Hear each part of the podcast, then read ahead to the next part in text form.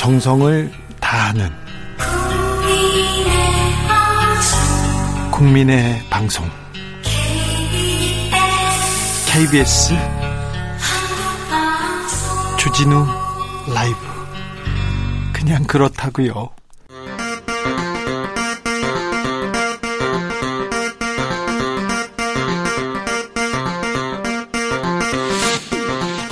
주진우 라이브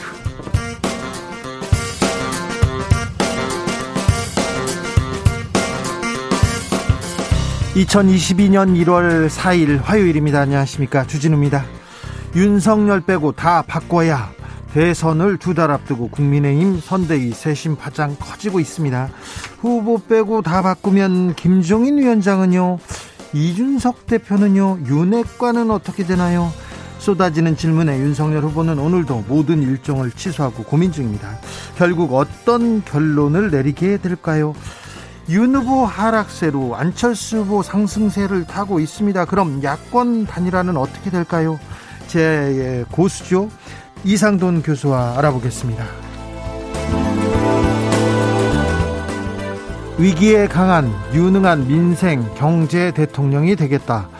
민주당 이재명 후보가 설날 전에 1인당 100만 원씩 충분히 가능하다면서 대규모 추가 경정 예산 편성을 여야에 정식 요청했습니다. 윤석열 후보의 대장동 토론 제안에 대해서는 상식 바뀌지만 받겠다 토론하겠다고 했는데요. 체가박당에서 짚어봅니다. 기후 위기 얼마나 느끼고 계십니까? 기후 위기에 대처하려면 어떻게 해야 하는지 아십니까? 이재명 후보는 탄소 중립은 2050년 목표로 하고 달성은 2040년까지 기후 에너지부 신설해서 에너지 대전환 이루겠다. 윤석열 후보는 국제사회에 약속한 감축 목표 준수하되 현 정부 감축하는 현 정부의 안은 받지 않겠다면서 탈원전 정책 전면 재검토하겠다고 했는데요. 그렇다면 탈석탄 대안은 무엇이 될까요? 김은지 기자와 고민해 봅니다. 나비처럼 날아 벌처럼 쏜다. 여기는 추진우 라이브입니다.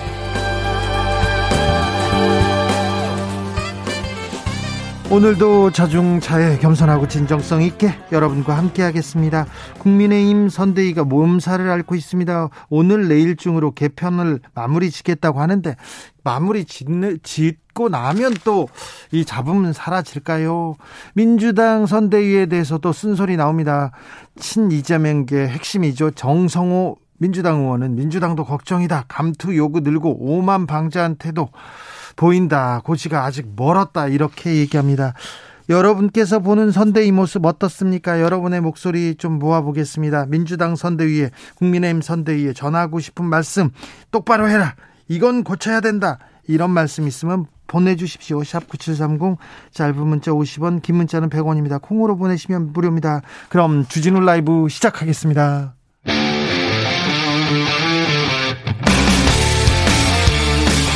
탐사보도 외길 인생 20년. 주 기자가 제일 싫어하는 것은?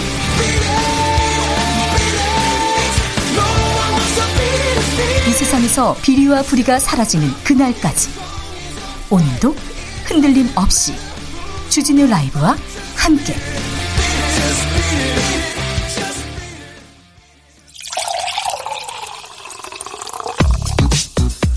진짜 중요한 뉴스만 쭉 뽑아냈습니다. 줄 라이브가 뽑은 오늘의 뉴스 주스. 정상근 기자 어서 오세요. 네, 안녕하십니까? 네. 코로나 상황 볼까요? 네, 오늘 코로나19 신규 확진자 수는 3,024명이었습니다. 어제보다 100여 명 정도 줄었고요. 네. 지난주 수, 화요일에 발표된 확진자 수보다도 840명이 줄었습니다. 아이, 그래도 3,000명대 밑으로 못 내려가네요. 아, 참. 네, 3 사흘 연속 3천 명대 확진자입니다. 네. 어, 위중증 환자 수도 조금씩 줄고 있는데요. 오늘 발표된 위중증 환자 수는 973명으로 보름여 만에 1,000명 아래로 내려왔습니다. 아, 하지만 사망자는 어제보다 늘었는데요. 51명이 나오면서 누적 치명률은 0.9%까지 올라갔습니다. 전 세계적으로 지금 코로나 상황 심각합니다. 네, 연말연시 전 세계 코로나19 확산세가 더 가팔라졌습니다. 블룸버그 통신에 따르면 지난 2일까지 지난 일주일 동안 발생한 전 세계 코로나19 확진자가 어, 무려 천만 명을 넘어섰다라고 합니다. 아, 이는 2019년 말 코로나19가 이 세계 보건기구에 보고된 뒤 처음 있는 일입니다. 어, 기존 대유행 기간에 작성됐던 최다 기록보다 두 배나 많은 기록이라고 하는데요. 국제 통계 사이트 월드오미터에 따르면 어, 지난 2일까지 전 세계 누적 확진자가 3억 명에 육박했고요. 누적 사망자는 546만여 명으로 집계가 됐습니다. 아, 사망자가 500만 명, 546만 명입니다. 정부가 4차 접종을 검토하고 있습니다. 네, 정부는 오늘 면역 저하자들을 대상으로 코로나19 4차 접종을 하는 방안을 검토하고 있다라고 밝혔습니다. 이 면역 저하자는 급성 만성 백혈병, 그 HIV 감염증, 림프종, 다발성 골수종, 암 등을 앓거나 이 장기 이식 등으로 면역 억제 치료를 받는 환자를 말합니다. 아, 다만 일반 국민의 경우 이 해외 사례를 검토하고 있을 뿐 이 실행 여부를 결정할 단계는 아니다라고 선을 그었습니다. 한편 세계 최초로 추가 접종을 시작했던 이 이스라엘이 4차 접종을 시작을 했고요. 이 미국과 영국 등은 아직 신중한 태도입니다. 네. 국민의힘은 음, 혼란에 빠져 있어요. 어, 어떻게 되고 있습니까? 네, 오늘 김종인 위원장이 자신의 사무실로 출근하다가 기자들과 만났는데요. 이 선대위 개편에 대해서 오늘 중으로 윤석열 후보가 거의 다 결정할 것이다 라는 말을 했습니다. 다만 윤석열 후보와 직접 이야기를 나눈 것이냐라는 질문에는 어제 이미 다 얘기를 했기 때문에 더 할 얘기가 없다라고 말했습니다. 어, 여의도 당사로 이동해서도 기자들과 만났는데요. 예, 아직은 후보가 결정을 안 한 모양이라면서 기다려보면 결과가 나올 것이다 라고 말했습니다. 지금 윤석열 후보가 김종인도 이준석도 다 뭐 내친다 이런 얘기도 있습니다. 네, 데일리한 보도에 따르면 오늘 윤석열 후보가 이 김, 어, 김종인 위원장이 그 일반적인 선대위 개편 공론화에 크게 분노했다라고 보도를 했습니다. 예, 앞서 어제 윤석열 후보와 어, 그제였죠. 지난 2일에 윤석열 후보 그리고 김종인 위원장이 만나서 선대위 개편에 대해 논의를 했는데 이 공감대를 형성하지 못했음에도 어, 일방적으로 김종인 위원장이 선대위 개편을 발표해 버렸다라는 것인데요. 어, 윤석열 후보는 선대위가 전면 개편하면 김종인 위원장도 사퇴해야 한다라는 뜻을 전했고 어, 이를 김종인 위원장이 받아들였는데 이후에 말을 바꿨다라고 보고 있다고 데일리하는 보도했습니다. 어, 그래서 측근들에게 전화해서 이 김종인 위원장이 쿠데타를 했다라는 취지로 격려했다라고 하는데요. 어, 그래서 선대위를 개편할 때 김종인 위원장을 배제한다라는 보도를 한 겁니다. 어, 오늘 김병준 상임 선대위원장 역시 동아일보와의 통화에서 어, 윤석열 후보가 본부장보다는 윗선, 어, 그러니까 선대위원장들이 1차적으로 사표를 내야 한다고 생각하고 있다라는 말을 했습니다. 어, 김병준 위원장은 가령 정변이 벌어져서 대통령이 모든 일정을 취소하고 자기 의지에 반한 채 들어왔다면 어떻게 하겠는지 생각해보라라는 말을 하기도 했습니다. 김정은 위원장이 어제 연기 어, 후보는 연기만 하면 된다 뭐 그런 식으로 얘기했지 않습니까? 그 이후에도 또 조금 갈등이 증폭되는 영, 양상입니다. 이준석 이준석 대표는 어떻게 되고 있습니까? 네, 국민의힘에서는 이준석 대표에 대한 비판이 이어지고 있는데요. 그 오늘 송석준 의원 등 11명의 현역 의원들이 의원총회를 소집하자라는 요구서를 제출하기도 했습니다. 어, 여기서 이준석 대표에 대한 성토가 벌어질 것이다라는 관측이 나왔는데 어제 원내대표직에서 물러난 김기현 원내대표가 의총을 열지 않기로 하면서 무산이 된 상황입니다. 김기현 원내대표는 끝까지 이준석 대표를 감쌌는데 김기현 대표마저 감쌀 수 없어서 없어서 물러났다 이런 얘기를 또 하기도 했죠. 네, 어제 의총에서는 윤석열 후보와 가까운 한 의원이 그 이준석 대표의 선대위 복귀를 반대하면서 어, 또 안 나간다는 보장이 있냐 이렇게 쏘아붙였다고 하고요. 예. 어, 특히 이준석 대표가 이 조수진, 김재원 최고위원의 사퇴를 요구하면서 이 안철수 국민의당 후보를 임명할 수 있다라고 말해 어, 의총장 분위기가 매우 험악해졌었다라고 합니다. 어, 또 김민전 경희대 교수 이 선대위원장이었다가 사퇴를 했는데요. SNS에 이 유튜브 채널 가로세로 연구소가 제기한 이준석 대표의 성상납 의혹을 거론하면서 이준석 대표의 직무 정지를 요구하기도 했습니다. 어지럽군요. 어지러워요. 이준석 대표는 물러나지 않는다는 입장입니다. 아직. 네, 거취에 변함이 없다라는 입장입니다. 어제 저녁 기자들과 만나서 거취는 표명할 것이 없고 상황을 보고 할 말이 있으면 하겠다라고 말했습니다. 또 의원총회에서 의원 전원이 이 당직 사퇴를 결의한 것에 대해서는 이 사무총장이 사퇴를 했냐라고 되묻기도 했는데요. 어, 의총에서 제기된 대표 사기 어, 대표 사퇴 요구에 대해서는 어, 그들이 손학규로부터 단련된 이준석을 모른다라고 잘라 말했습니다. 예, 한편 손학규 대표 측은 선배 정치인의 이름을 함부로 팔지 말라라고 반박하기도 했습니다. 아우, 국민의힘 어지럽군요. 아, 어지럽습니다. 이게 언제쯤 정리되고요. 어, 국민들한테 비전과 공약을 제시할지 아, 궁금합니다. 닥터크 의원이 복당했습니까? 네, 국회 국토교통위원회에서 활동하면서 가족 명의 건설사들을 통해 수천억 원 규모의 피감기관 발주 공사를 수주한 혐의를 받고 있는 이 무소속 박덕흠 의원이 국민의힘에 복당했습니다. 복당했다고 이 어지러운 상황에서요? 네, 이 무고함을 밝히겠다며 탈당을 선언한 지 15개월 만인데요. 무고함을 밝혔습니까? 어, 검찰 수사가 안 되고 있습니다. 어, 관련돼서 고발이 들어갔습니다만 이 도당은 이 관련해서 검경이 1년 4개월 동안 이 박덕흠 의원을 기소하지 않았고 어, 심지어 당사자도 소환하지 않았던 점에 주목해서 어, 사실상 혐의 없음이나 다름없다라고 주장했습니다.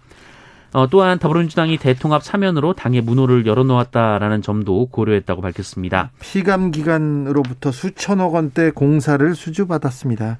아파트가 세 채, 주택이 한 채, 상가 두 채, 토지가 36필지입니다.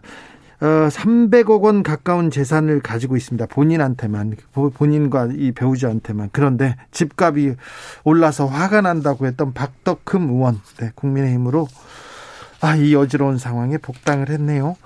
정부가 방역 패스 정책을 학원과 독서실 등 교육시설에 적용한 데 대해서 법원이 제동을 걸었다는 속보가 들어왔습니다. 학부모 단체 등이 보건복지부 장관을 상대로 어, 효력 정지 신청을 냈었죠. 그래서 일부가 받아들여졌습니다. 그래서 이제 독서실, 스터디 카페, 어, 방역 패스 의무적으로 포함한 이 시설 일시적으로 그러니까 선 고가 마무리될 때까지는 효력이 정지됩니다. 그러니까 이런 이 부분은 방역 패스의 방역 패스의 효과가 없다고 보시면 됩니다. 네. 음, 이재명 후보는 오늘 신년 기자회견을 열었습니다. 네, 이재명 후보는 오늘 경기도 광명시 기아자동차 소아리 공장에서 새해 기자회견을 열었습니다.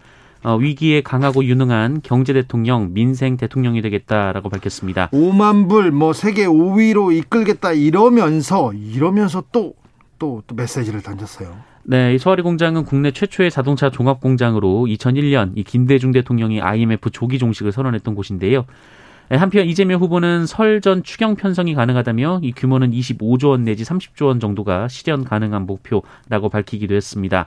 아, 그러면서 소상공인 자영업자가 원하는 지원은 전국민 재난지원금이란 이름의 소비 쿠폰이라면서 어, 최소 1인당 100만 원 정도는 맞춰야 한다라고 밝혔습니다. 최소 1인당 100만 원 정도는 줘야 된다. 추경해달라.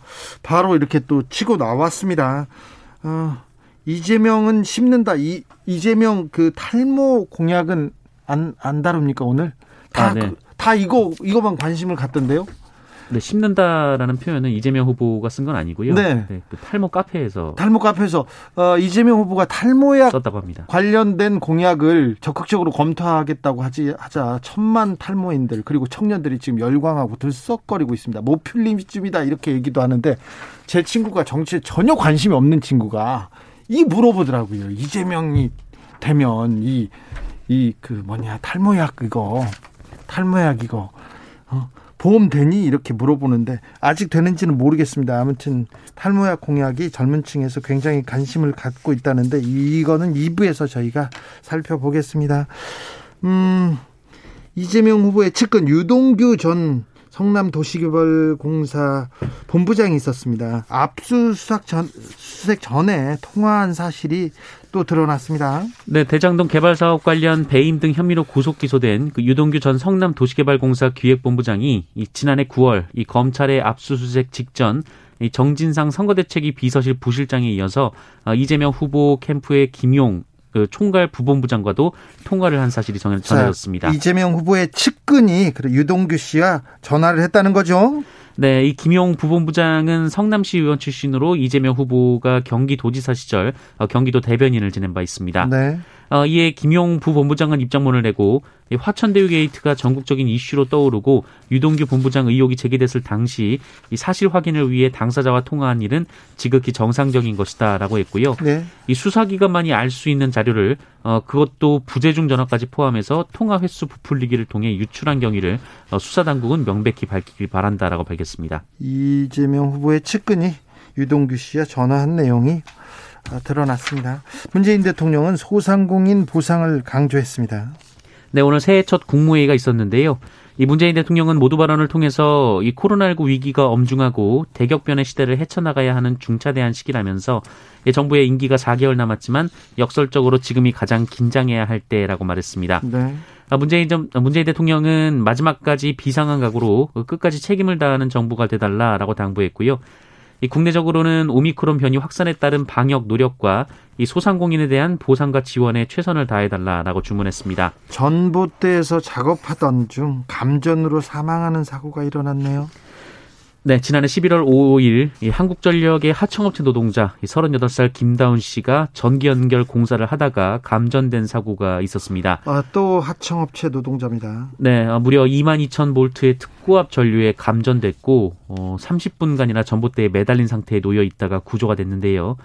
이 맥박과 호흡은 있었지만 이 머리부터 상반신까지 이 몸 전체의 40%가 3도 이상의 심한 화상을 입어서 신원 확인조차 어려웠다라고 합니다.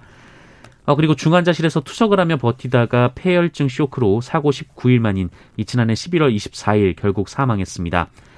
어, 고인의 생일 다음 날이었다고 하고요. 원래 다치지 않았다면 올봄 결혼을 앞두고 상견례가 예정돼 있었다라고 합니다. 어, 사고 당시 고인은 추락 안전 장치를 차고 있었다고 합니다만 한국전력 안전 규정에 따르면 이 고층 전기 작업 현장에는 추락 방지용 안전줄이 아니라 활선차를 쓰도록 되어 있습니다. 작업자가 전봇대에 매달릴 필요도 없고 차체에 전기가 통하지 않아서 안전하기 때문입니다. 하지만 고용노동부 조사 결과 이 김다운 씨는 활선차가 아닌 어, 보통 소형 트럭을 타고 출동을 했고요. 어, 반드시 2인 1조로 작업하라는 한전 지침도 지켜지지 않았다라고 합니다. 현장에 동료도 없었고 2인 1조 작업도 지키지 않았군요. 네, 게다가 고인은 지난해 1월 입사해서 불과 10달 만에 이런 변을 당했는데요. 어, 고무 절연 장갑이 아니라 일반 면 장갑을 끼고 일했다고 합니다. 이거 원청인 한전의 책임이 있는 거 아닙니까? 네, 고용노동부와 경찰은 하청업체에는 안전 수칙을 준수하지 않은 책임을 이 원청인 한정에는 한전에는 이 관리감독 책임을 물어서 이 산업안전법 위반과 업무상 과실치사 등의 혐의로 검찰에 송치할 방침입니다. 왜 2인 1조 이런 건 안 지켰습니까? 이 하청업체 측이 MBC에 입장을 밝혔는데요. 이 13만 5천 원짜리 단순 공사여서 2인 1조로 해야 되는 게 아니다라고 얘기를 했고요. 어, 활선차가 아니라 1톤 트럭이 가도 아무 문제가 없다는 것이 이 본인들 지침에 있다라고 주장했습니다. 또 안타까운 노동자가 현장에서 집에 돌아가지 못했습니다. 검사가 공소장을 이렇게 쓰는데요. 서명을 빠뜨려서 기소가 아예 무효가 됐다고요? 네, 검사가 피의자를 재판에 넘기면서 공소장에 이 서명 날인을 빠뜨린 사건의 기소가 무효가 됐습니다. 수사를 끝내면서 이런 혐의로 재판을 받게 해주세요 이렇게 넘기는 걸 기소라고 합니다. 네, 건설업체를 운영하는 A 씨는 2017년 어, 여러 가지 사기 혐의로 어, 징역 1년을 선고받았습니다. 어, 그런데 2심에서 이 사건 중 한 건에서 이 공소장의 하자가 발견됐습니다. 검사가 서명을 하지 않은 건데요. 어, 2심은 형식을 갖추지 못한 공소장 제출에 의한 공소 제기는 무효다라고 지적하고 어, A 씨의 형 어, 처벌 형량을 징역 11개월로 감경했습니다. 네. 어, 그리고 이를 대법원이 확정을 해서요. 어, 그야말로 좀 어처구니 없는 실수로 이 피의자에 대한 처벌이 제대로 이루어지지 않게 됐습니다. 네. 이런 일도 있네요. 어, 자, 강대국들이 핵무기를 보유하고 있는 강대국들이 핵전쟁 방지하자 공동 서명을 발표 공동 성명을 발표했습니다. 네, 미국, 러시아, 중국, 영국, 프랑스 등 핵무기 보유 다섯 개국 정상들이 어제 핵전쟁 방지와 군비 경쟁 금지에 관한 공동 성명을 발표했습니다. 아, 이들은 핵무기 보유국 간의 전쟁 방지와 전략적 위험 저하를 어, 우리의 우선적 책임으로 간주한다라고 밝혔고요. 아, 핵전쟁에는 승자가 있을 수 없으며 절대로 일어나서는 안 된다는 점을 선언한다라고 밝혔습니다. 어, 그러면서 핵무기의 추가적 확산은 예방돼야 한다고 생각한다라며 핵 확산 금지 조약의 상위 의무에 대한 헌신을 유지한다라고 발표했습니다. 알겠습니다. 감사합니다. 주스 정상근 기자였습니다. 고맙습니다. 양당 선대에게 전해하고 싶은 말 계속 답지하고 있습니다. 4287님께서 민주당은 상대당에 겸손하시오. 그렇습니다. 오만하면 선거에서 지는 경우 많았어요. 이긴다고 하다가도 이렇게 오만 방, 오만 방자한 당한테는 국민들이 심판했다는 거 기억납니다. 아, 화이티님, 민주당아, 박지원 국정원장 명언대로 정치와 골프는 고개 들다가 망하는 거라는 거 기억해야 합니다. 이렇게도 얘기하셨습니다. 5267님께서, 어, 야권 통합은 국민의 뜻입니다. 지금 이대로는 안 됩니다. 안철수와 머리를 맞대십시오. 이렇게 얘기하고요, 했고요. 2202님께서, 양 유력 후보 두 분 보면 우리나라 장래가 걱정됩니다. 아, 서민은 주라에서 재밌게 듣고 내일이나 열심히 하겠습니다. 이렇게 얘기했는데요. 네. 아, 정치인들이, 지도자들이 국민을 위해서, 국가를 위해서 조금 머리를 맞대는 모습 보여줬으면 하는 생각, 아, 여러분도 하고 있습니다. 교통정보센터 다녀오겠습니다. 김민희 씨.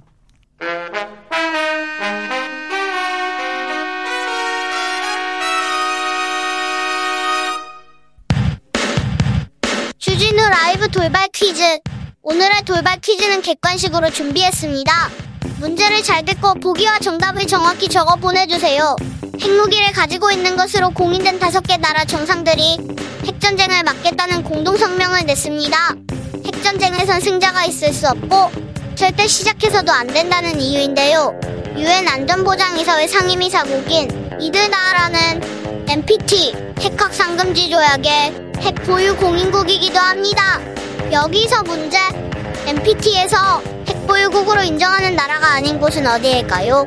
보기 드릴게요. 보기 1번 미국, 2번 프랑스, 3번 보스니아 헤르체고비나. 다시 한번 들려드릴게요. 1번 미국, 2번 프랑스, 3번 보스니아 헤르체고비나. 샵9730 짧은 문자 50원 긴 문자는 100원입니다. 지금부터 정답 보내주시는 분들 중 추첨을 통해 햄버거 쿠폰 드리겠습니다. 주진우 라이브 돌발 퀴즈 내일 또 만나요.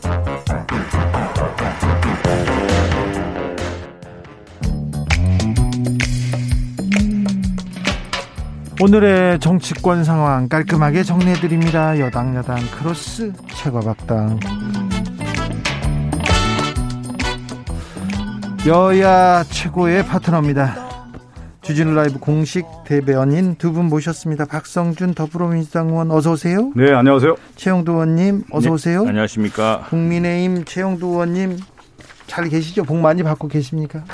아, 새해부터 잠을 못 이루고 있습니다. 왜 잠을 못 잤, 잤어요? 너무 죄송하고 송구하고 우리 지지해 주신 국민들한테 정말 면목도 없고 뭐 지금 누굴 탓하겠습니까? 다 우리 전부 특히 원내에 있는 우리 의원들을 서로 어제 의원총회도 대체로 그런 분위기였습니다. 전체적으로 이걸 지금 누구 탓하겠느냐? 여기 우리가 진짜 진짜 분발하고 쇄신하고 하지 않으면은 어떻게 국민들이 이 정권 교체 의지가 그렇게 높은데도 지금 우리 당에 대한 지지가 이렇게 나는 것은 다 우리 잘못이신데 그걸 지금 누굴 뭐 탓하고 누굴 뭘 하고 하겠느냐. 그러니까 전부 다 바꾸자 이제 네. 그런 그런 결연한 각오를 하고 있는데 전부 다 바꾼다면 어떻게 바꿉니까? 일단 선대위 조직을 좀 이재명 사실 선대위도 보면은 이게 뭐 메모드식으로 구성되었다가 처음에 어려웠어요? 예, 예, 그랬다가 이제 점점 선거에 들어가고 이재명 후보는 우리보다 한 한 달 정도 먼저 행보에 들어갔기 때문에 아주 행보가 구체화돼 있지 않습니까? 한번 쭉 예. 여러 주제별로 또는 지역별로 시줄 날리를 한번 다 했다고 보아지는데 우리는 이제 시작하는 단계인데 그렇게 하다 보면은 지금 처음에는 이제 크게 아우른다고 많은 사람이 필요하지만 이제는 정말 시줄 날리 정확하게 그 일정과 그다음에 정책과 또 그날의 그 중요한 메시지가 정말 삼박자처럼 딱딱딱 맞아 떨어져야 되거든요. 그렇게 하기 위해서는 너무 크고 결정 과정이 복잡하면 안 되거든요. 그래서 네. 그런 것들을 신속하게 해야 될 때도 됐고 또 이게 지금 우리가 후보가 저렇게 하는데 후보가 현장에 갔을 때 그 현장에 맞는 메시지 또 후보가 현장을 그 동선을 잡을 때 일정을 잡을 때도 정말 그게 그때 가장 필요한 동선이었나 이런 걸 한번 제대로 뒷받침해 줄 수 있는 실무적이고도 아주 구체적인 능력으로 가야 될 것 같고요. 여러 가지 그 비례하다 보니까 서로 커뮤니케이션 경색 현상이 생기고 그러다 보니까 뭐 오해도 생기고 분란도 생기고 그랬던 것 같습니다. 조혜숙님께서 최영두 의원 오랜만에 멋져 보입니다 이렇게 합니다. 항상 멋지셨는데 유성화님께서는 선대위 문제가 아니가 선대위 문제가 아니고요 선수 문제 아닙니까 이렇게 물어봅니다. 그게 다 전부 우리 문제죠. 그러니까 누굴 탓하겠습니까? 그러니까 모든 법칙이 이제 누가 무엇을 어떻게 하거든요. 누가 하느냐가 제일 중요하고요. 무엇을. 그러니까 정책이죠, 내용. 국가의 비전에 대한 철학 이런 것들을 담아내는 거고요. 그 다음에 이제 어떻게 이 전략이죠. 그러니까 선거라고 하는 것은 후보 중심에서 어 정책 그리고 어떻게 공보, 홍보, 일정, 전략 이런 것들이 다 시줄 날줄로 엮어서 돼야 되는 건데 이 중심에는 누가 있냐면 누가예요, 누가. 그러니까 예. 후보가 이것을 끌고 갈 수 있느냐에 대한 자질과 능력을 갖췄느냐가 결정적인 변수인 거거든요. 그래서 이번 모든 대선에서의 어, 결정적인 상수는 후보죠. 그래서 상수 자체가 흔들리면 그 밑에 있는 변수들이 작용이 안 되는 겁니다. 그래서 어, 제가 그냥 옆에서 볼 때는 뭐 선대위를 이제 개편한다고 하지만 후보가 과연 과연 그것을 해낼 수 있는 능력이냐를 먼저 따져보는 것이 지금의 시점의 어떤 판단 기준이 아닌가 싶습니다.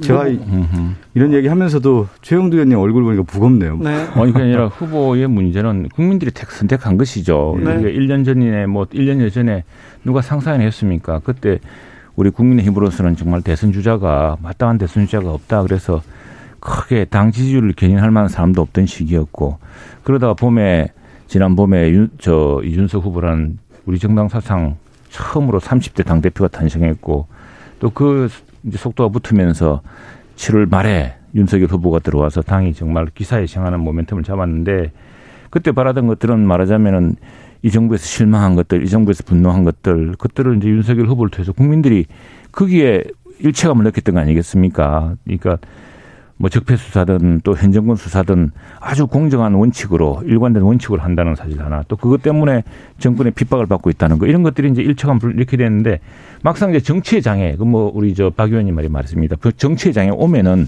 정치의 장에서는 그날 그날의 일정, 그날 그날의 메시지가 있습니다. 그건 쭉 생활로 보여주는 것과 다른 거거든요. 그렇죠. 네. 그럼 그걸 이제 하나씩 하나씩 해야 되는데 제가 많이 인용하는 그런 겁니다. 저 오바마 내 캠페인을 다 봤어요. 2007년에 2008년 혹시 특판하면서 가보면은 네.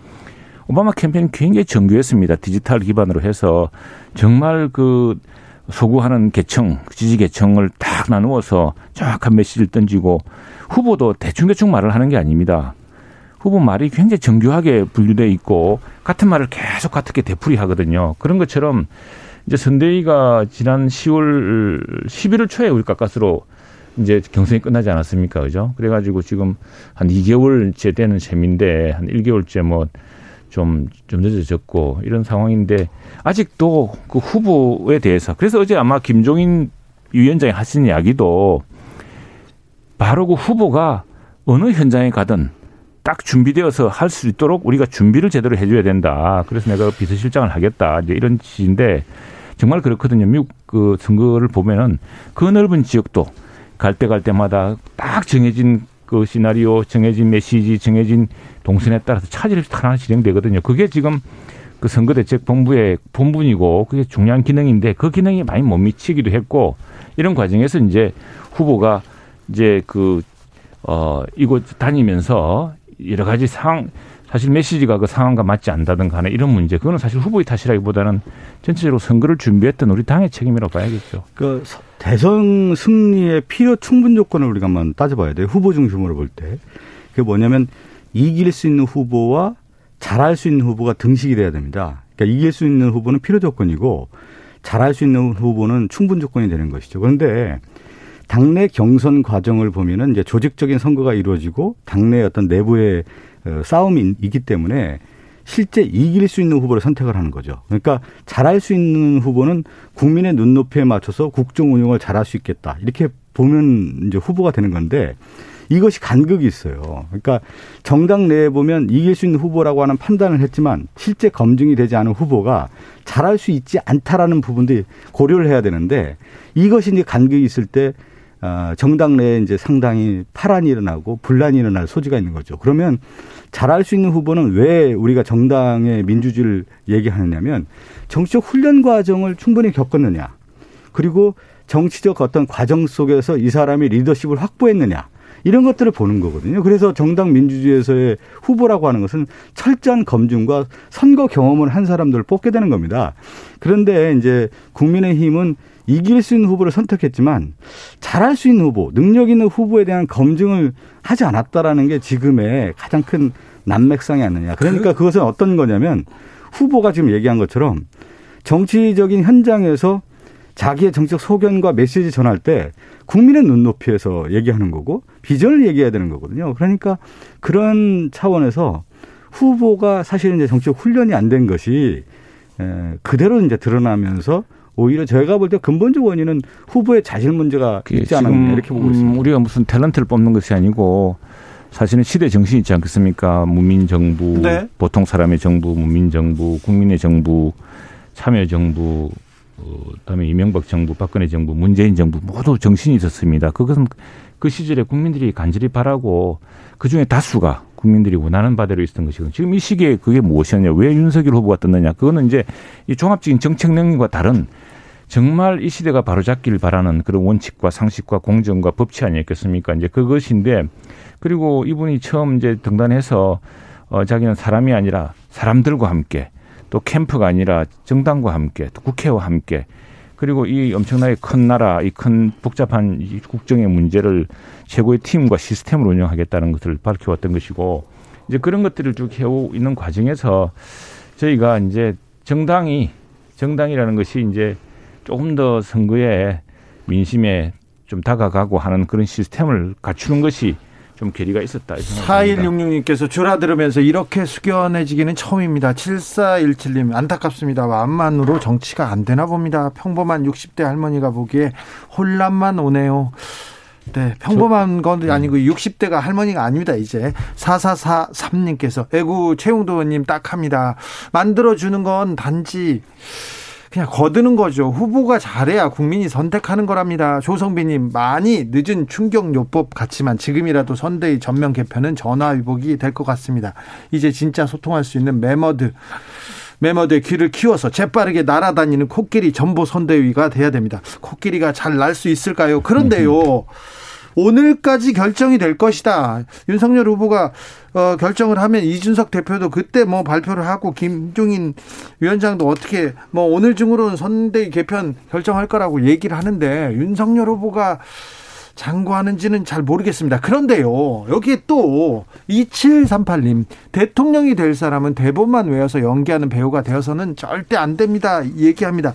처음에는 변수가 없으면 이긴다. 그러다가 가만히 있어라. 그러더니 연기만 해달라고 부탁했다. 이 발언은 굉장히 또 국민들한테 그렇습니다. 예, 그 발언에 대해서는 어제 파장이 컸고 저도 어제 현장에 있었는데 보니까 보통 우리 김종인 위원장이 짧지만 준비된 원고를 갖고 오는데 그날은 원고 없이 하더라고요. 그래서 어떤 얘기를 했는지 잠시 듣고 올게요. 예. 비서실장의 노릇을 할 테니 후보도 태도를 바꿔서 우리가 해준 대로만 연기만 좀 해달라 이렇게 부탁을 했습니다. 여러 번 대통령 선거도 경험을 해봤습니다만은 후보가 선대위에서 해주는 대로 연기만 잘할 것 같으면은 선거는 승리를 할 수 있다고 국민 정서에 맞지 않는 얘기를 하면은 절대로 선거를 끌어갈 수가 없어요. 정치를 하신 지가 얼마 안 되신 분이 돼가지고서 상당히 좀 미숙한 부분이 있기 때문에 연기론 그리고는 국민 정서에 맞지 않는 얘기 미숙하다 선거를 이길 수 없다 뒷부분은 이 기자들한테 백브리핑한 부분인데 이 부분 국민들이 듣기에는 좀 충격적이거든요. 제가 이제 얘기 들었고 보니까 이제 김종인 위원장이 레이건 대통령을 예를 들었다고 하더군요. 근데 예. 레이건 대통령을 제가 한때 좀 연구를 했었습니다. 예. 근데 레이건 대통령은 어떤 인생을 살았냐면 19 20대 때요. 배우였죠. 라디오 아나운서를 해요. 네. 라디오 스포츠 캐스터였습니다. 스포츠 캐스터였는데 네, 야구 중계를 두 하는데 미국통 지금 네. 의원들 제가 이제 그때 야구 중계를 어떻게 했냐면 야구 현장에서 중계를 한 게 아니고 야구장에서 텔레그래프를 보내주는 거예요. 네. 전신을 보내주는 겁니다. 네. 그 전신을 보고 상상을 하면서 그 라디오 청취자에게 그 중계를 하는 겁니다. 네. 그러니까 이 레이건 자체가 언어에 기본적으로 상상력을 발휘할 수 있는 힘을 배웠고 또 하나가 되게 중요한 게 있어요. 영화인 협회장을 하면서 정치, 경제, 사회, 문화에 있는 각계 인사를 만나서 대화하는 걸 되게 좋아했습니다. 예. 그래서 많이 들어가지고 네. 학습을 한 거예요. 그 학습을 어떻게 했냐면 자기의 내재화를 시켜서 대중과 소통하는 방법을 배운 겁니다. 그러니까 레이건의 연설을 보면 상당히 수려하고 내용이 있는 거예요. 그것을 자기화했기 때문에 그런 건데 윤석열 후보는 제가 이제 옆에서 볼 때 저도 이제 방송 출신이기 때문에 이분의 말이 왜 이렇게 거칠지? 그러니까 우리가 얘기하는 정치 언어라고 하는 것은 대통령 후보의 언어에 답게 맞게 해야 된다는 거죠. 정치는 그러니까 언어이기도 합니다. 그렇죠. 정치는 이제 기본적으로 말과 언어, 말의 전쟁이란 말이죠. 네. 말의 전쟁이라고 하는 것은 품격 있는 전쟁을 할 수밖에 없는 거예요. 그래야만 후보가 우리의 미래는 이렇게 가겠다라고 하는 예측 가능성을 주는 건데 그러한 부분에서는 상당히 부족했기 때문에 김종인 위원장이 그냥 해준 대로 연기해라. 그렇지만 레이건을 예를 들었는데 레이건과는 이건 완전히 다른 다르다 접근 방법이 그 얘기를 드리고 싶어요. 그러니까 이제 말을 번지르하게 잘하는 게 중요한이고 아니고 말을 진실된 말을 해야겠죠. 그렇죠. 근데 네. 이제 그 사실 검사답지 않게 검사답지 않게 시험이 늦어지지 많은 이유가 상당히 그 법서만 본 게 아니고 뭐 저 프리드만의 선택할 자유라든가 이런 책들도 많이 봤다고 합니다. 많이 보고 이게 뭐 말하자면은 저 나름대로는 하고 싶은 말이 많은 거예요 후보가 네. 그리고 다양하게 알고 있고 그래서 그 무슨 몰라서 그렇다는 게 아니고 그런데 이제 우리 그박 의원님도 아시지만 TV 토론이나 TV 토론하면 그걸 무한정 이야기할 수 있는 게 아니거든요. 네. 1분 내에 이야기해야 되고 1분 30초 이야기해야 되고 남들이 이야기하는 걸 바로 받아서 바로 이야기해야 되고 이런 이제 요령이라는 게 있습니다. 그 요령이라는 게 있고 또 어, 정치적으로 옳은 말이라는 게 있습니다. 그 전체적으로 그냥 사석에서나 또는 비공개에서는 그렇게 용인되더라도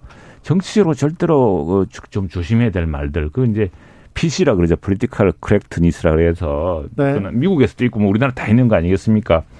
이제 그런 것들은 이제 사실은 준비가 돼야 됩니다. 오히려 우리 윤석열 후보가 정치를 안 한 사람이기 때문에 지금 이- 이재명 후보나 사실은 우리 여의도 정치로서는 굉장히 뼈아픈 일은 뭐냐면은 여의도 사람들이 아닙니다. 이재명 후보도 그렇고 윤석열 후보도 그렇고 네. 국민들이 새로운 사람, 정치에 때묻지 않은 사람을 찾는 것이고 그것이 이제 시대의 정신과 맞아 떨어지던 것인데 그 이후에 그러나 국민들과 소통하고 하기 위해서는 또 갖춰야 될 또 기본의 문법이 있기 때문에 이제 그런 것들을 어, 당에서 제대로 제공했어야 됐다라는 이런 취지로 봐야 될 것 같고요. 저는 이제 하나 더 말씀을 좀 드리고 싶은 게 이제 윤석열 후보의 이제 말실수 그동안 이제 베일에 가려진 후보가 됐다가 나와서 정치 전선에서 윤석열 후보의 모습을 봤더니 말실수하더라. 근데 한두 번이 아니었다라는 거죠. 그런데 여기서 더 나아가서 기존의 방송과 언론은 어느 정도 각색된 말을 한단 말이죠. 네.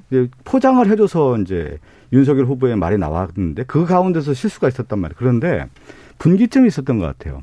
그러니까 3프로 TV라고 하는 유튜브 방송에서 1시간 30분 정도 각 후보가 경제 현안에 대해서 깊이 있게 얘기하는 자리가 마련된 겁니다. 그것은 뭐냐면 단순한 말 실수가 아니라 이 후보가 대한민국의 경제 문제를 어떻게 보고 어떻게 가겠다라고 하는 비전 제시까지 나온 거고 거기에는 뭐가 있었냐면 내공이 드러난 거예요. 그래서 이 3프로 TV 같은 경우는 실제 특정 다수 경제에 관심 있는 독자들이 보기 때문에 이 채널에 대한 열동률 충성심이 매우 강한 이제 독자들이었던 것이죠. 그것을 깊이 있게 보다 보니까 양 후보에 대해서 아 경제 문제가 이렇게 이렇게 차이가 있구나 내공에 그래서- 그것이 이제 이번에 제가 볼때 예. 큰 차이점이. 그게 겁니다. 아니, 단순한 말실수가 아니라는 거죠. 중에 말 중에 네. 하나는 그 동안은 TV 토론을 하자 그랬어요. 후보끼리 토론하자. 이게 이제 음. 말장난, 말재간처럼 볼 수 있는 그런 것인데.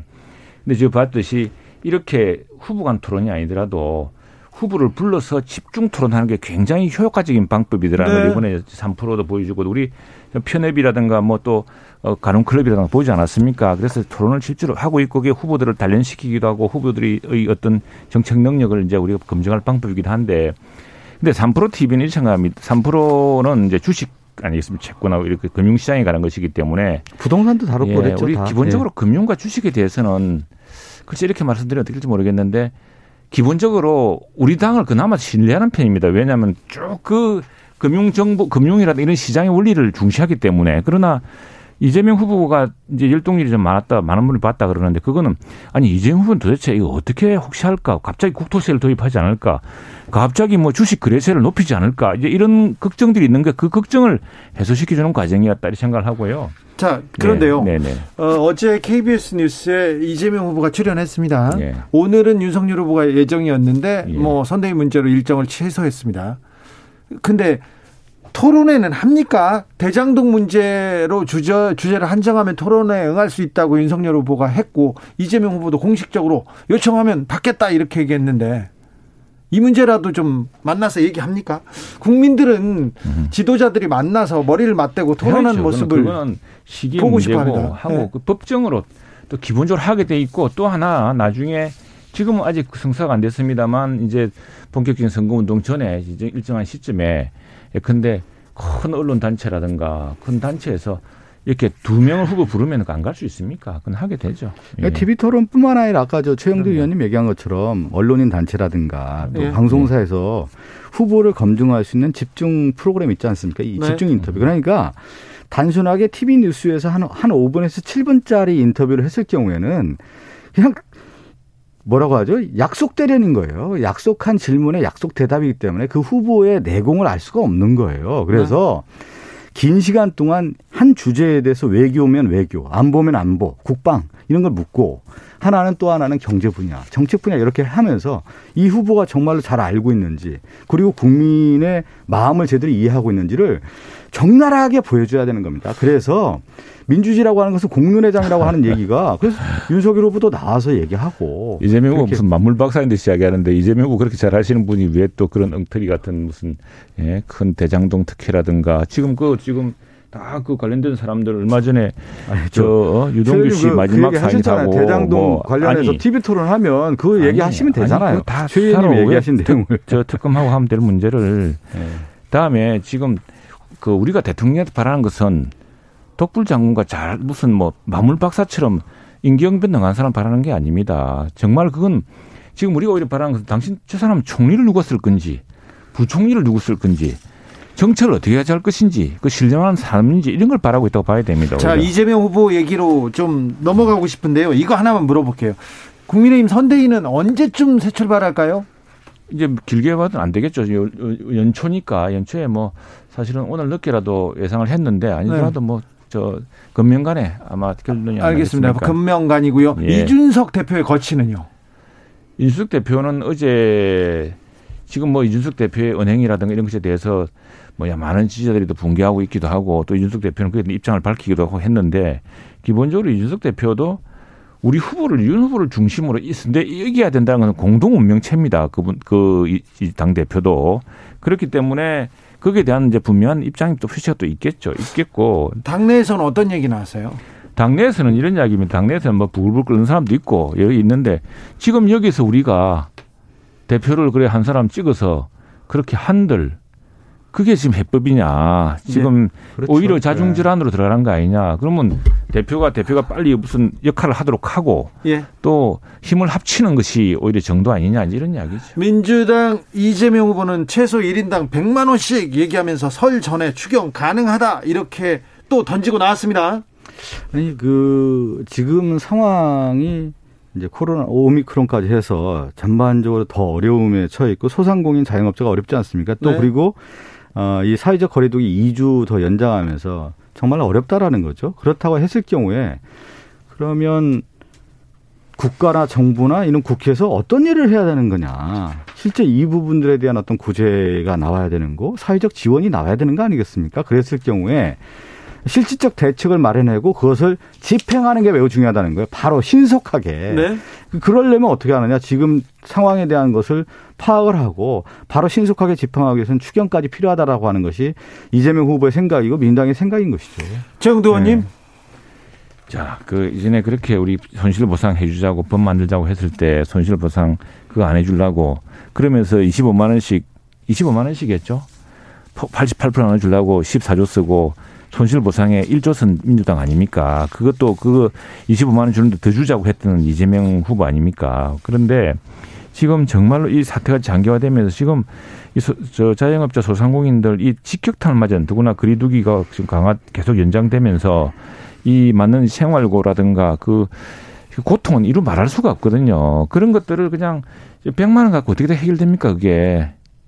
100만 원, 100만 원 해결되겠습니까? 음, 네. 지금 100만 원을 골고루 나누자고 하는데 이것도 역시 그냥 이전에 하던 진짜 고통받고 진짜 시장을 살리려고 하는 진짜 그 고통에 공감하는 정책은 아니라고 봅니다. 저는 오히려 그 지난번에 유석 후보가 또 이야기했듯이 실제로 그 피해 규모와 또 예컨대 임대료 같은 것은 임대료를 국가가 일부 보전을 해주고 또 그그 그 부분을 어, 보상을 해주고 하는 이런 방식으로 실질적인 도움이 되고 실질적으로 고통을 겪고 있는 분들, 국가의 행정명령을 이행하기 위해서 어려움을 겪고 있는 분들을 좀 더 두텁게 도와줘야 된다라는 것 아니겠습니까? 이제 그 추경과 관련해서 이제 한 25조, 30조 정도 지금 얘기가 나오고 있는 것 네. 같아요. 우리가 이제 그 지원을 했을 경우 여러 가지 이제 방법들이 있는데 그동안에 이제 논의됐던 것 중에 하나가 뭐냐면 이제 대출이죠. 간접적인 대출에 대한 것도 있었고 또 현금 지급도 있고 그리고 이제 지역 화폐를 통해서 실질적으로 소상공인이나 자영업자에게 이제 매출 지원을 하는 해서 경제 어떤 선순환 구조를 하자 이런 얘기를 하는 건데 야당도 사실은 이제 소상공인 자영업자에 대해서는 더 깊고 넓고 두텁게 하자라는 데서 동의하고 있습니다. 50조 100조까지 네, 나왔죠. 50조 100조까지. 그러면 지금 2, 30조 얘기가 나오고 있는데 오히려 야당에서도 그런 얘기가 있다고 하면은 지금 시점에서 50조가 됐든 편성을 해서 지금 가장 어려운 시기에서 실질적으로 정책이라고 하는 것은 타이밍이 매우 중요한데 네. 지금 해야 된다. 그리고 이러한 이제 뭐 재난지원금이 됐든 추경과 관련된 논의가 있는데 이 선거하고는 상관이 없는 거거든요. 결정적으로 지금 자, 야당도 지금 어, 관심 있게 좀 보고 있는 저 거고. 정부에서도 네. 정부에서도 우리가 예산 중에 네. 저 코로나 집행 예산을 지금 607조나 해놨지 않습니까? 그 상당 부분 코로나를 대비한 예산이기도 하거든요. 아니, 1년 예산이죠. 예산이 이렇다면은 이것을 조기 집행하는 게 굉장히 중요합니다. 그래서 조기 집행 방안을 좀 확보해야 될 것이고 다음에 정부 여당이랑 예산 편성은 추경도 그렇고 정부 정부가 하는 겁니다. 네. 정부가 빨리 가져오는 것이 중요하고 또 하나는 아니 그래서 그 수십 조를 해서 전부 백만 원씩 골고루 나누자는 이야기입니까 지금? 이걸 해서 정확하게 예? 정확하게 해서 정말 고통받는 사람들이 네. 그 고통을 덜 수 있도록 힘만을 가질 수 있도록 해주는 게 더 중요한 거 아니에요? 국민의힘의 소상공인 손실보상 공약도 좀 듣고 싶습니다. 8497님, 최영도 의원님 힘드시죠? 이렇게 얼굴이 좀 힘들어 보이시나 봐요. 힘내십시오. 공무, 잠을 못 자고 있습니다. 공무사원님께서 제가 노태우 대통령 선거 때부터 그때부터 대선 투표했는데요. 상대방 선거 캠프 걱정해 주는 건 처음 봤습니다. 이렇게. 박성준 의원님이 너무 걱정해 주셨나 봅니다. 아니 걱정하는 게 이제 뭐 걱정보다는 우리나라의 예, 대통령 이번 대통령 선거 좀 어, 상당히 그 큰 다른 선거가 된 거죠. 어떤 다른 선거가 됐냐면 네. 기존의 우리나라 대통령 선거는 진영의 논리가 굉장히 강했죠. 네. 계급이라든가 이념이라든가 세대라든가 지역 이런 투표 성향이 매우 강했는데 네. 전 세계적 현상 중에 하나가 뭐냐면 미국도 마찬가지고요. 우리나라도 그 현상이 나타난 겁니다. 이준석 전 대표가 등장한 배경도 어떤 거였냐면 기존의 기득권 엘리트에 대한 반감이 있는 거예요. 네. 왜 그러냐면 일반 국민들이 입장해 봤을 때 기존의 기득권 엘리트들이 불공정하고 불평등 구조화해서 고착화시켜서 기득권을 누리고 있더라. 네. 이것을 쇄신하고 개혁해야 된다라는 것이 미국도 그렇고요. 우리나라도 전 세계적인 시대 정신으로 왔던 겁니다. 그래서 기존의 기득권 정책이 맡길 수 없다라고 하는 것이 시대적 언명으로 나왔고 그런 변화의 물꼬가 나왔는데 제가 볼 때 이제 오히려 이제 국민의힘은 과거 지향적으로 기득권적으로 자리에 연연하는 모습들로 간 것이 오늘날 어, 지금 이제 그런 현상들이 나온 거 아니냐. 저는 그렇게 보거든요. 그러니까 시대의 조류를 가야 된다. 그런 시대, 측면에서 시대의 조류는 정권 네. 교체고 이 정부는 절대로 안 되겠다는 것이 국민 어떤 여론조사든 가만히 남지 않습니까? 정권 교체 여론이 60%를 막 넘어섰는데 견고했는데 지금 정권 교체 여론이 그러니까 그게 이제 그래서 오늘부터 우리가 전체 뭐 전국의 현수막을 끌었는데 정말 부끄럽고 민망하고 정말 송구할 송구하죠. 그래서 이게 이제 우리 당이 우리 당이 이제 망치고 있는 겁니다. 지금 그 점은 뭐 저도 이 당원으로서 또 특히나 책임 있는 또 다음 위원장으로서 또 원내 의원으로서 정말 참 책임감 무겁게 느끼고 있습니다. 그건 그렇게 국민들이 정권 교체하라고 그렇게 이 이 저 한 번도 겪어보지 못한 나라에서 이렇게 큰 고통을 겪고 있다고 그렇게 호소하는데 세상의 정당이 그 야당이 그걸 제대로 하나를 그저 여망할 때 맞추지 못해서 이러고 있으니 저희도 저희가 마지막, 밉습니다. 정말. 마지막 언급을 하면 제가 아까 얘기한 것처럼 이 선거의 구도가 기득권 엘리트들의 그 기득권 그것은 뭐냐면 불공정 불평등을 고쳐라 수정하라 개혁하라 쇄신하라는 얘기했는데 그래서 이제 야당 윤석열 후보가 나왔다고 지금 최영두 의원이 얘기했는데 근데 그 윤석열 후보가 봤더니 공정도 아니고 상식적인 측면에서 봤을 때 기본 상식이라든가 기초 소양의 문제에서도 상당히 부족하다는 거 아니겠습니까? 그래서 지금 윤석열 후보라든가 국민의힘이 잡았던 그 이슈 자체, 슬로건 자체가 스스로 부정되는 모습으로 지금 나오, 나왔다. 저는 그렇게 보고 있습니다. 그런데 이저 네. 사실은 그 윤석열 후보에 대해서는 우리가 네. 이 여러 상황을 보면은 이 검찰총장까지 할 때까지 그래서 민주당에서 격차했던 분 아닙니까? 굉장히 법, 법적인 자제, 이 선택할 자유라는 책도 그렇게 읽었다 하더라고요. 검찰이 수사를 막 하는 게 아니라 굉장히 그, 이, 특히나 남을 단죄한다는 것은 엄청난 판단을 요구하는 겁니다. 그게 대한 지식을 요구하는 거죠. 단, 단순히 법적인 그뿐 아니라, 기준뿐 아니라. 그래서 그런 면에서 많이 훈련된 사람이고 다만 정치의 현장에서 처음 해보는 일이고 처음 아는 일이고 하니까 네. 그런 것은 이제 우리 당이 다 뒷받침하겠다. 신속하게 당을 재구축하겠다. 검사. 윤석열이 아니라 정치인 윤석열로서 시험대에 올랐습니다. 진짜 풀어야 될 숙제가 눈앞에 놓였습니다. 어찌 푸는지 좀 지켜볼까요? 처가박당 박성준, 최영두 두 분 감사합니다. 고맙습니다. 저는 6시에 2부에서 찾아뵙겠습니다.